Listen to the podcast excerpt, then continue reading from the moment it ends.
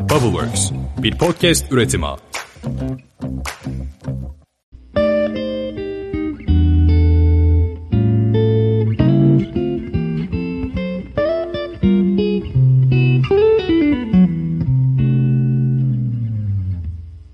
Herkese selam. Ditopik Düşünceler podcast'e hoş geldiniz.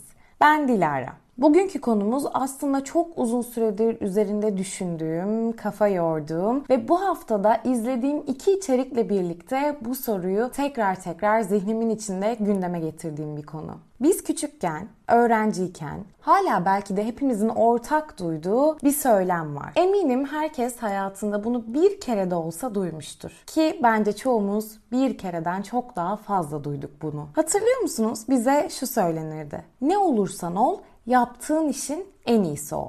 Yani çocuklar çöpçü de olsanız en iyisi olun, doktor da olsanız en iyisi olun, öğretmen de olsanız en iyisi olun. Günümüz mesleklerine yorumlayalım. Fenomen de olsanız işinizi en iyi yapandan olun. Mimarsanız en iyisi olun. Yani ne iş yapıyorsanız yapın en iyisi olun. Bunu ilk duyduğum zamandan beri hep çok fazla düşünüyorum. Yani hatırlıyorum lisedeyken de, küçücük bir çocukken de, ilk duyduğum anda da hala 26 yaşında bir birey olarak bu cümleyi düşünüyorum. Neden düşünüyorum onu da söyleyeyim. Çünkü bu cümleyi ilk duyduğumda muhtemelen ilkokulda bir çocuktum. Muhtemelen bir öğretmenimden duymuştum. Çünkü ben bu öğretiyle büyütülmüş bir çocuk değilim. Yani ailemden böyle bir şey duymadım. Ne yaparsan yap en iyisi oldu Dilara. Bu bana söylenmedi. İyi ki de söylenmedi. Ama söylenmemiş haliyle bile zihnimin içinde bıraktığı bazı yaralar, kesikler var. Hayatım boyunca hep bu cümleyi kafamın içinde bir motto olarak belirledim. Yani Dilara ne yaparsan yap ama en iyisi ol. En iyisi ol. En iyisi ol. Yani ben o zaman her şeyde birinci olmalıyım. Bu söylem hayatta bizi uçsuz bucaksız bir rekabete sokuyor bence. Daha küçücük bir çocukken doktor bir annenin ve matematik öğretmeni bir babanın çocuğu olarak bir de zihnimin içinde bir yerlerde bu cümleyi birbiriyle eşleştirince yani bütün bunlar birbiriyle eşlenince zihnimin içinde o zaman şu soru doğuyordu. Neden sınıf birincisi değilim? Neden matematik sınavında en yüksek notu ben almadım? Neden okul birincisi olmuyorum sınavlarda? Neden üniversite sınavında İlk 5000'e girmedim. Neden, neden, neden? Üniversitede neden birincilikle bitiren öğrenci ben olmadım? Neden onu olmadım? Neden bunu olmadım? Ama bir şeye atlıyordum. Onu olmak için elimden gelenin en iyisini yapmaya çalışıyordum. Bütün bunları hayatımın belirli kesitlerinde düşünürken bu hafta iki içeriği birisini yarım olmak üzere resmen yaladım yuttum.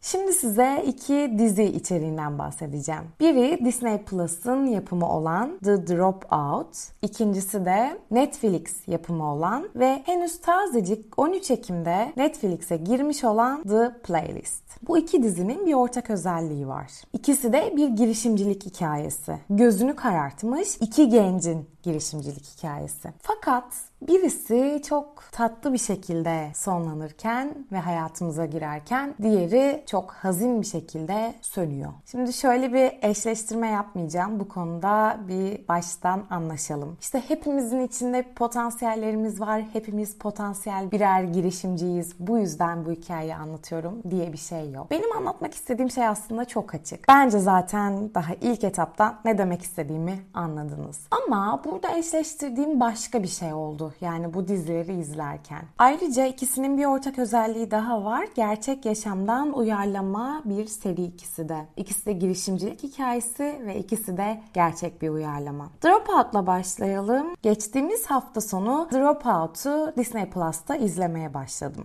Belki de çoğumuzun sosyal medyadan bildiği Theranos isimli şirketin kurucusu olan Elizabeth Holmes'un dolandırıcılıkla dolu yükseliş hikayesini ele alıyor Dropout. Aslında bu çok fazla ıı, sükse yapan bir konu olduğu için YouTube'da mutlaka videosunu izlemişsinizdir ya da bence haberlerde Theranos'un bu hikayesini kesinlikle görmüşsünüzdür diye düşünüyorum. Görmediyseniz bile Dropout'u izlerken aa ben bunu bir yerde görmüştüm diyorsunuz zaten. Çok küçük bahsetmem gerekirse Elizabeth Holmes çok küçük bir yaşından beri milyarder olma tutkusuyla birlikte bir startup geliştiriyor ve bir fikir bulmaya çalışıyor ve daha daha ikinci sınıftayken Stanford'ı bırakıp bu girişimi üzerine yoğunlaşıyor. Fakat girişimi üzerine yoğunlaşma büyüme ve yükseliş hikayesinden sonra bir sönme hikayesi haline geliyor. Elizabeth Holmes'un ki girişimcilik hırsından ve azminden ziyade keskinlik, para aşkı ve hırsın gözlerini tamamen kör etmesiyle birlikte devrim niteliğinde bir teknoloji geliştirip milyarder olacağım ifadeleriyle birlikte tamamen işi hüsrana sürüklemesiyle sonuçlanıyor. Zihnimizin içinde çocukluğumuzdan itibaren var edilen ne olursan ol, en iyisi ol ifadesi sizce bizi hayatımızda nerelere sürüklüyor? İstediğimiz şeyleri fark edememe, bu hayatta ne olacağımız sorusunu istediğimiz şekilde cevap verememe ve belki de potansiyellerimizi keşfedememe ya da yeni potansiyeller yaratamamamıza sebep oluyor. Peki neden bunlara sebep oluyor?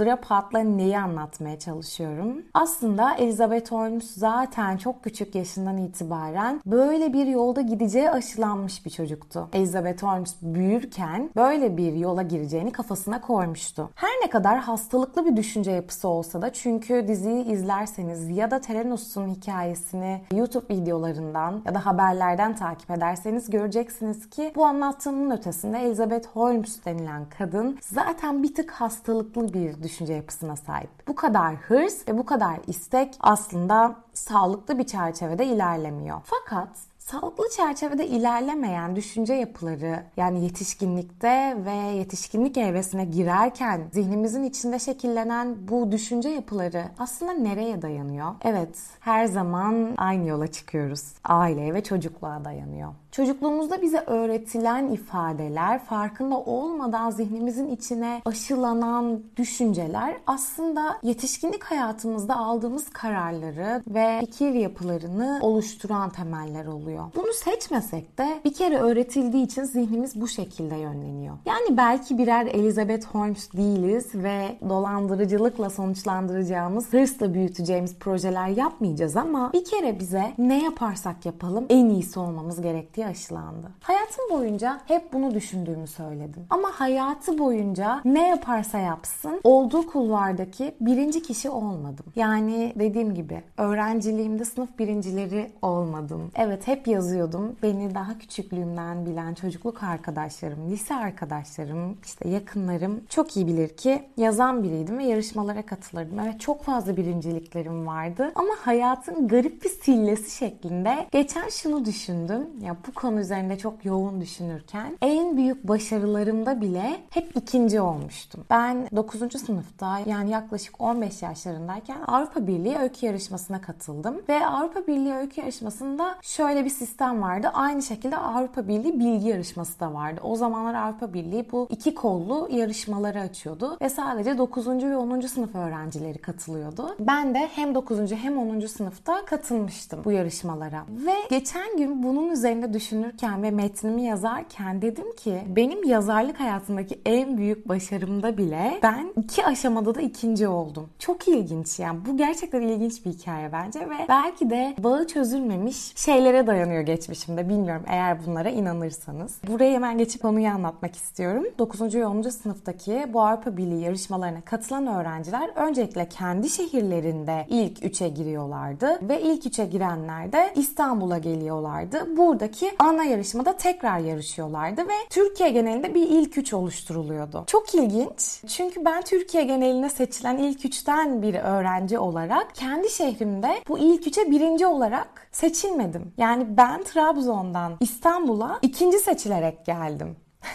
Yani normalde birinci seçilenler yarışır ve ilk üç belirlenir. Ama o sıralamayı görmek istemedikleri için çünkü her şehirdeki jüriler farklı ve ana merkezdeki jüriler farklı. Dolayısıyla bu sıralamayı görmek istemedikleri için 1 2 3'ü bilmeden bir potada karıştırarak oyluyorlar. Yani ana jüri ilk 3 sıralaması gözetmeksizin ilk üçü seçiyor Türkiye genelinden ilk üçü. Ve ben Türkiye genelinden de ilk üçe girdim ama bilin bakalım kaçıncı olarak girdim. evet doğru tahmin ettiniz. İkinci olarak. Yani çok ilginç çünkü her şehirde birinci olan çocuk ilk üçe girmeyi bekliyor. İkinciler ve üçüncüler biraz ana merkezi gezmek için yani İstanbul'u gezmek ve o etkinliğe katılmak için gidiyorlar. Ve ben ikinci Trabzon'dan ikinci olarak Türkiye genelinde ikinci oldum Ve bu arada birinci, ikinci, üçüncü arasında bir şeyler değişmiyor. Hepimize aynı bilgisayar, aynı kitaplar, aynı Avrupa seyahati veriliyordu. Ama ama ama ismi var.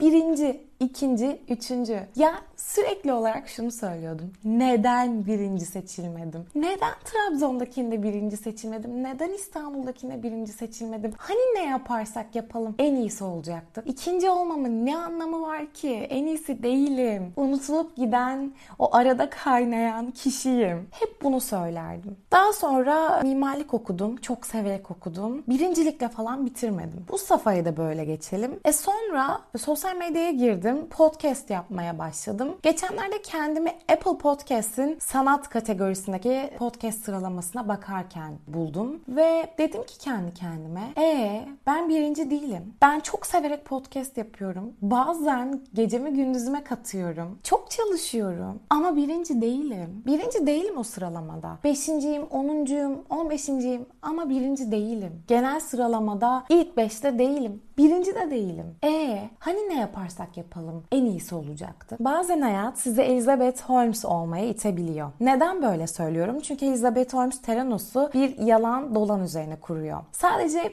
bir damla kanla vücudunuzdaki bütün değerleri Edison adını koyduğu ve tasarladığı ama tamamen dolandırıcılıkla tasarladığı bir makineye o damla kanı koyup bütün bilgileri makinenin döktüğünü iddia ediyor. Çünkü Elizabeth Holmes bu dünyadaki yaptığı işin en iyisi olmak istiyor. En iyi girişimci. Kadın Steve Jobs. Silikon Vadisi'nin kadın Steve Jobs'ı ve en iyisi. Peki en iyisi olmak için dolandırıcılıkla yolumuza çıksak, sonunu bilsek bile mottomuz en iyi olmak olsa doğru yolda mı oluruz? Hayatım boyunca söylediğim gibi hep bunu düşündüm. Bazen bunu düşünmek sizi Elizabeth Holmes olmaya iter mi diye. Sonra dedim ki bu düşünce başka neleri hissettirir? Yalan ve dolandırıcılıktan bahsettik. Ben en iyisi olmalıyım hissi potansiyelinizde ve benliğinizin gücünde yoksa bunu kendinize getiremiyorsanız en iyisi olmayı ne yaparsınız? E kıskançlık başlar değil mi? Kıskançlıkla birlikte kabullenememe, tüm o negatif hislerde kendini vücudunuza, beyninize, zihninize sokmaya başlar. Ama istediğimiz şey bu muydu? Hani iyi insan olmak, etik değerler içerisinde işlerimizi yapmaktı. Bir de öyle bir şey vardı. Ne olursan ol, en iyisi ol. Doğru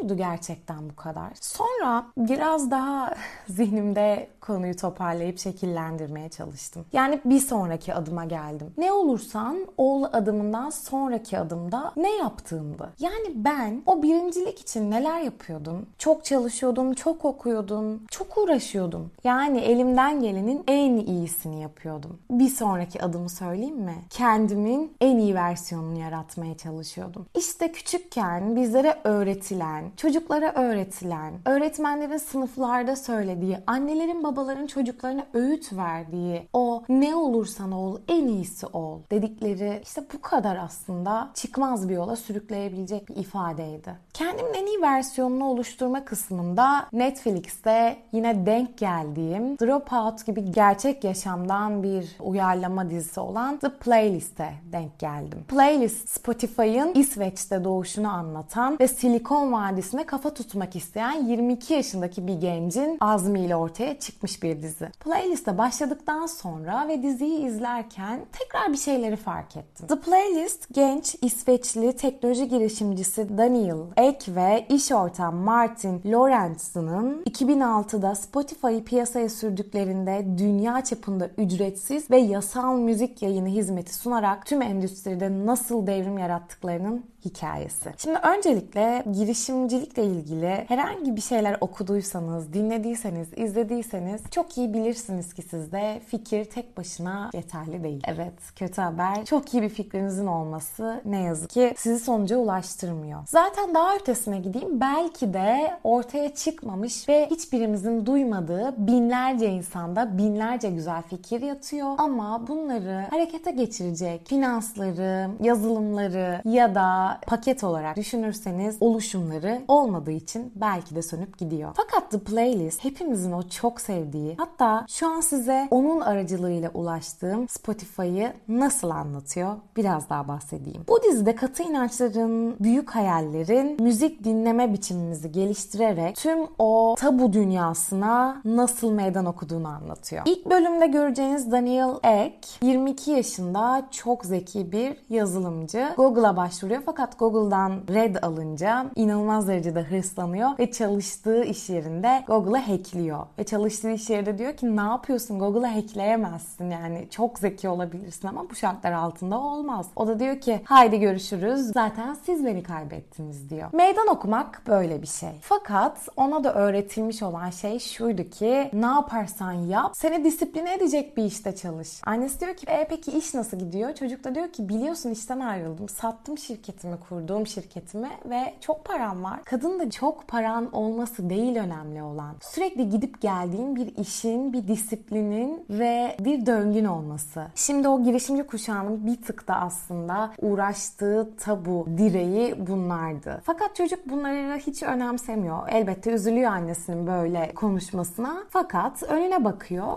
ve gerçekten çok büyük bir azimle Spotify'ı yaratmaya çalışırken aslında onun uğraştığı en büyük şey bir prototip kurmak değil. Yani tabii ki şey çok zor. Bir yazılım ekibi kuruyor ve Spotify'ı çalıştırmaya çalışıyor. Çünkü reklamlar üzerinden dönen ücretsiz bir platform kurmaya çalışıyor. Hatırlarsınız Spotify olmadan önce biz de bizim jenerasyon sondu zaten. Limeware gibi platformlardan müzik ve videolar indirirdik. Çocuk diyor ki bu çok vizyonsuz diyor. Zaten çok uzun sürede müziklerin inmesini bekliyoruz. İndikten sonra da donuyor ve bunu neden yaşadığımızı ve bunun üzerinde hala gittiğimizi anlamıyorum diyor. Başka bir yolu olmalı diyor. Bir kere giriyorum diyor siteye inanılmaz derecede kötü bir tasarımı var. Nereden nereye gideceğimi anlayamıyorum diyor. Ben daha iyisini yaparım. Hem kimse hiçbir şey indirmek zorunda değil. Hem ücretsiz. Reklam üzerinden dönen ve de tasarımı her şeyle gayet güzel olan bir site yapacağım diyor. Yatırımcı da buluyor. İşin bu kısmını da hallediyor. Martin Lorenz'ın dediğim adam bu adam.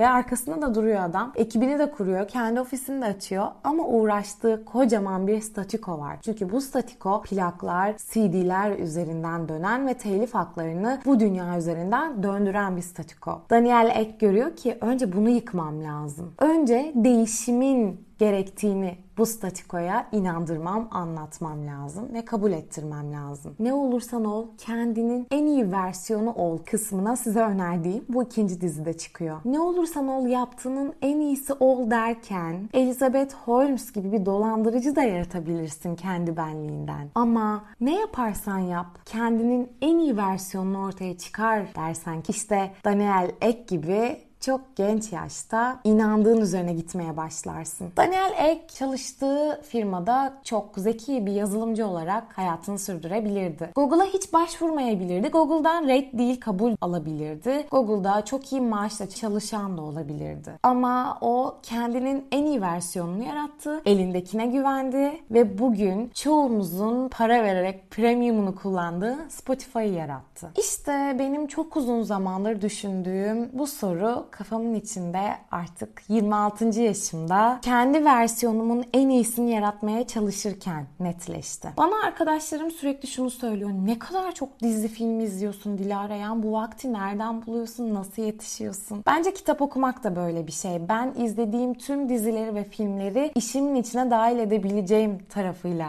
izliyorum. Yani buna bir mesai harcamaya çalışıyorum. Ve bunu kendi işime nasıl ilham olarak adapte edebileceğimi düşünerek izlediğim içerikleri seçiyorum. Tabii ki bu değil ki işte kafama boşaltacağım dizileri, filmleri izlemiyorum. Elbette izliyorum. Onları da öneriyorum. Çünkü hepimizin zihninin onlara da ihtiyacı var. Ama 26 yaşına da gelseniz, 36 yaşınıza da gelseniz, bence 76 yaşınıza da gelseniz hayatınızda cevaplandıramadığınız sorularınız hala almaya devam edecek. Benim ne olursan ol, yaptığın işin en iyisi ol ifadesine bulduğum doğru versiyon da 26. yaşımda nasip oldu. Yani hadi gelin hep birlikte bu ifadeyi rafa koyalım. Ne olursan ol yaptığın işin en iyisi ol değil de kendinin en iyi versiyonu ol. Aslında hepimizin hayatında ihtiyacı olan ifade. Belki bu sayede öğretmenler ya da ebeveynler çocuklarına hayatı öğretirken bu ifadeyi kurmak yerine kendinizin en iyi versiyonu olun ifadesini kullanırlarsa Elizabeth Holmes'ler yerine Daniel Ekler hayatınızda artabilir, var olabilir. Şimdi şu konuda kesinlikle böyle bir yorum yaptığınızı düşünüyorum ve bu yaptığınız yoruma %100 katılıyorum. Ya kusura bakma da Dilara Daniel Ek olabilmek için, Spotify gibi bir girişimi oluşturabilmek için yazılımcı olmak, çok zeki olmak, bu tarz potansiyellerinin olması gerekiyor. Kesinlikle doğru. Girişim hikayeleri ya da gerçek hayat hikayeleri ya da izlediğimiz, gördüğümüz, dinlediğimiz hikayeler zaten biz de girişimci olalım, yazılımcı olalım, zeka küpü olalım diye yoklar. Hayatımızın en küçük noktasına bile dokunacak şekilde bize ilham versin diye varlar.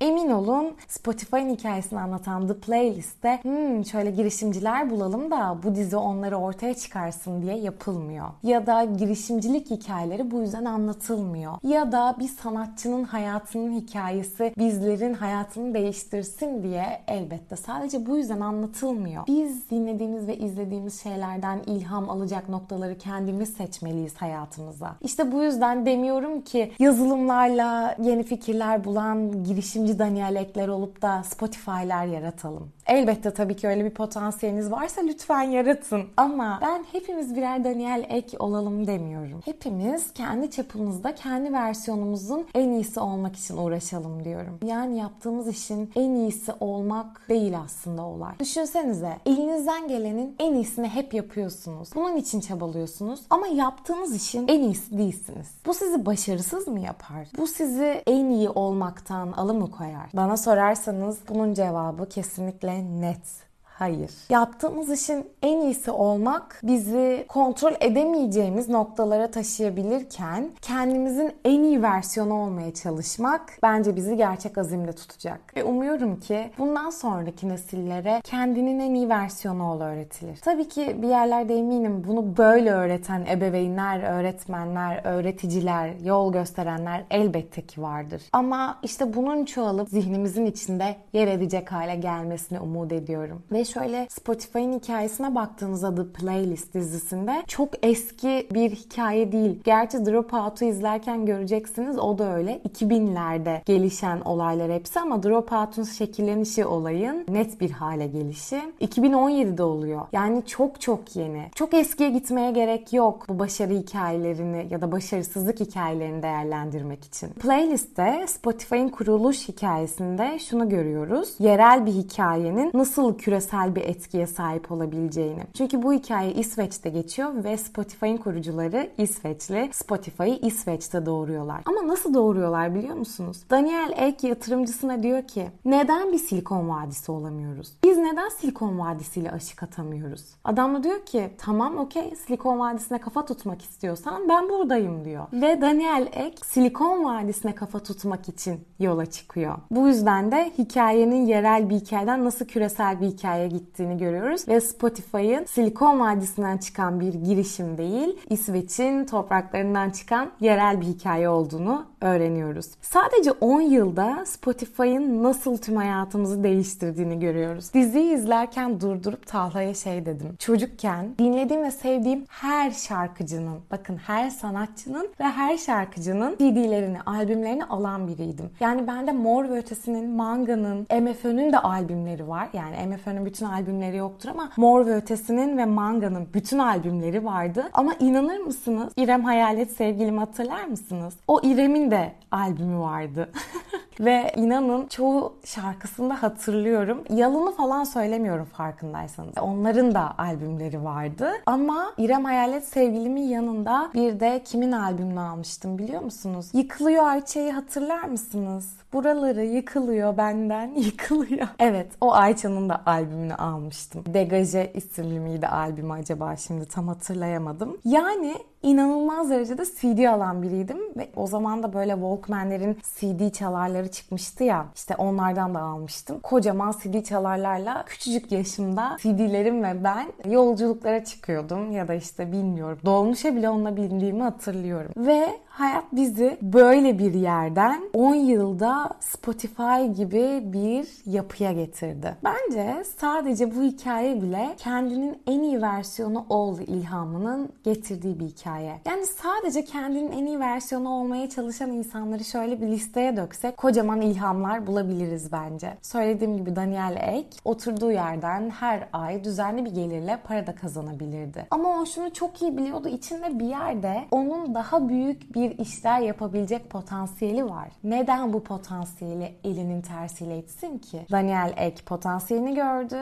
ve alması gereken aksiyon aldı. Peki yaptığı işin en iyisi olmaya çalışsaydı ne yapardı? Çalıştığı şirketin en iyisi olabilirdi mesela değil mi? Ve yıllarca orada çalışmaya devam edip belki de her yıl maaşına çok iyi zamlar alabilirdi. Peki bizim Spotify'ımız olur muydu o zaman? Bu arada böyle örneklerde şu en büyük, en uç isimleri vermeyi çok doğru bulmuyorum. Yani sonuçta kendimizin en iyi versiyonu olurken çoğumuz, bakın çoğumuz diyorum, genelleme yapmıyorum. Elbette içimizden Jeff Bezos'lar, Elon Musk'lar çıkacak ama çoğumuzdan çıkmayacak. O yüzden bu örnekleri vermek çok doğru değil. O yüzden diyorum ki bu hikayelerden kendimize lazım olan ilham noktalarını almak. Zaten o ilham noktalarını cebimize attığımız zaman kendimizin en iyi versiyonunu bulma yolumuzda küçük birer mumlar yakacağız.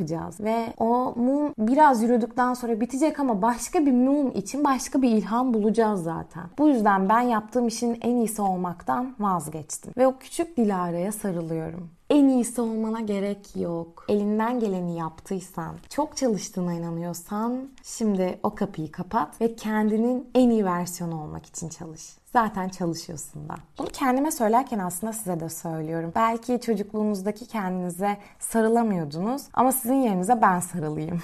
Sonra o öykü yarışmalarına katılan Dilara'ya baktım. Ya ben kaderimde varmış gibi niye birinci olamıyorum abi dediğim dönemime döndüm. Ve dedim ki hayır Dilara orada ikinci olmuş olabilirsin ama aslında böyle bir sıralama yok yok. Sen kendinin birincisiydin ve kendinin en iyi versiyonu olmak için o hikayeleri yazdın ve kendinin en iyi versiyonunda o yazıları çıkardın. Yani aslında sen kendinin en iyi versiyonunun birincisiydin zaten. Sonra mimarlık hayatıma döndüm. O dönemki Dilara'ya baktım. Bir şeyler olmadıysa bir sebebi vardı. Çünkü sen uğraştın ve çalıştın. Yaptığın işin en iyisi olmana gerek yok. Mutlu olman ve mutlu olurken hayatı ve parayı kazanmana, başarıyı kazanmana ihtiyaç var Dilara dedim. Ve o zamanki Dilara'ya da sarıldım. Ve şimdi bugüne geldim. Kendinin en iyi versiyonu olmak için mutlu bir şekilde başarıya ve kazanca ulaşmak için uğraşan o Dilara'ya bakıyorum. Evet Dilara sen kendinin en iyi versiyonu olmak için uğraşıyorsun. İşte bu kadar. Ve şimdi bugünkü bu farkındalığımla birlikte size de aynı şeyi söylemek istiyorum. Sizin ve etrafınızın ihtiyacı olan şey yaptığınız işin en iyisi olmanız değil. Kendi versiyonunuzun en iyisi olması. Yani size Spotify'ı kuran Daniel Ek gibi zeka küpü bir yazılımcı olun demiyorum. Ama potansiyelinizi bilen Daniel Ek'seniz kendi hayatınız için kendinizin en iyi versiyonunu yaratın ki Dropout'taki Theranos'u kuran Hüsran'a uğratan Elizabeth Holmes gibi bir anda kendinizi en iyisi olma yolundaki kıskançlık ve tüm o gereksiz hırs içinde bulmayın. Evet bunlar çok uç örnekler gibi görünebilir. İnanılmaz büyük hüsran ve başarı hikayeleri gibi görünebilir. Ama her hüsran, her başarı ve başarısızlığın büyüklüğü kendi çapımızda, kendi şiddetinde oluyor. Kendi ölçeğimize döndüğümüzde başarılarımız ve başarısızlıklarımız kendi ölçeğimizde çok şiddetli oluyor. İşte bu yüzden diyorum ki kendimizin en iyi versiyonu olalım. Yaptığımız işin en iyisi değil. Tüm bu anlattıklarımın yanında kendi halimin en iyi versiyonunu gösterdiğim Instagram hesabım Dilara Sengul'de tüm içeriklerimi üreterek paylaşıyorum. Eğer siz de benim dünyamı görmek isterseniz Dilara Sengul isimli Instagram hesabımı lütfen takip ediniz. Ayrıca Ditopik Düşünceler Podcast Instagram hesabından da bu podcast'a destek vermek isterseniz ve sürekli olarak takip etmek isterseniz oradan da podcast'i takip takip edebilirsiniz. Bir sonraki bölümde görüşmek üzere. Bay bay.